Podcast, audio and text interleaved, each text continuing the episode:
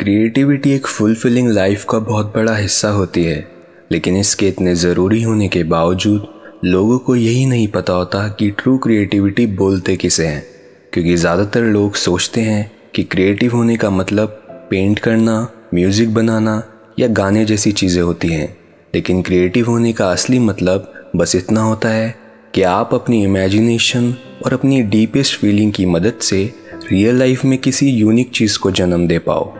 जो beauty inspiration या entertainment का सोर्स हो ट्रू क्रिएटिविटी कोई स्किल नहीं होती, जिसे कोई भी इंसान प्रैक्टिस के साथ डेवलप कर सकता है। बल्कि ये आपके अनकॉन्शियस माइंड की पावर होती है, जिसे बस आपने अपने थ्रू अपना काम करने देना होता है।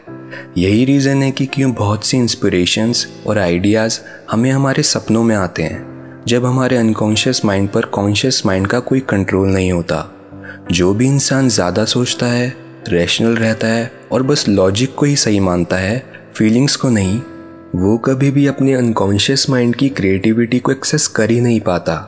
यहाँ तक कि ग्रेट राइटर जॉर्ज एलियट भी अपनी राइटिंग्स में यही बोलती थी कि अपनी बुक्स लिखते टाइम उन्हें ऐसा लगता था कि उन्हें किसी दूसरी पर्सनैलिटी ने पोजेस्ट कर रखा था और उनका हर वर्ड उनका नहीं, बल्कि उनके अंदर मौजूद किसी दूसरे जीनियस का था। ये होती है ट्रू क्रिएटिविटी इसलिए अगर आप भी क्रिएटिव बनने की हिम्मत रखते हो तो इस पॉडकास्ट में दिए पॉइंट्स को ढंग से समझना। नंबर वन क्रिएटिव बनने के लिए हिम्मत चाहिए होती है। क्रिएटिविटी कोई ऐसी चीज़ नहीं होती जो कभी हँसी मज़ाक में पूरी हो जाए। ये रास्ता अड़चनों, दुखों, मुश्किलों और निराशा से भरा होता है। और बिना हिम्मत या करेज के, हम कभी भी अपनी क्रिएटिव पोटेंशियल को रीच कर ही नहीं पाएँगे। नंबर टू कियोस और इंस्टेबिलिटी क्रिएटिविटी को बढ़ाते हैं। हर क्रिएटिव इंसान कियोस में से ही अपनी सारी पावर लेता है, क्योंकि किसी एक स्टेबल इन्वायरमेंट में किसी भी नई चीज़ को क्रिएट करने की एबिलिटी नहीं होती। स्पेनिश पेंटर पाब्लो पिकासो बोलते थे कि क्रिएशन का हर एक्ट क्रिएशन से पहले डिस्ट्रक्शन होता है।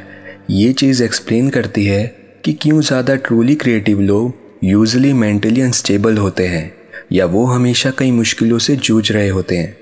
जिस तरह से ये बोला जाता है कि यूनिवर्स क्योस में से निकला है, वैसे ही क्रिएटिविटी इंटरनल क्योस से निकलती है। नंबर थ्री क्रिएटिव होने के लिए ऑब्सेस्ड होना ज़रूरी है।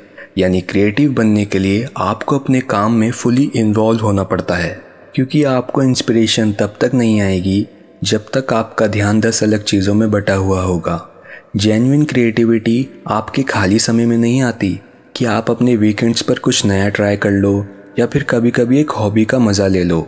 इसके बजाय ट्रू क्रिएटिविटी एक जीने का तरीका है, जिसमें आप एक्सटर्नल क्रिएशन के साथ साथ अपने आप को इंटरनली भी बदल रहे होते हो। अगर आपके पास कुछ क्रिएट करने के लिए नहीं है तो शायद आपको अपने आप को ही क्रिएट करना चाहिए। तो पॉडकास्ट में इतना ही। मेरे सारे ओल्ड एंड न्यू एपिसोड आप सुन सकते हो स्पॉटिफाई एंकर डॉट एफ़ और गूगल पॉडकास्ट पर।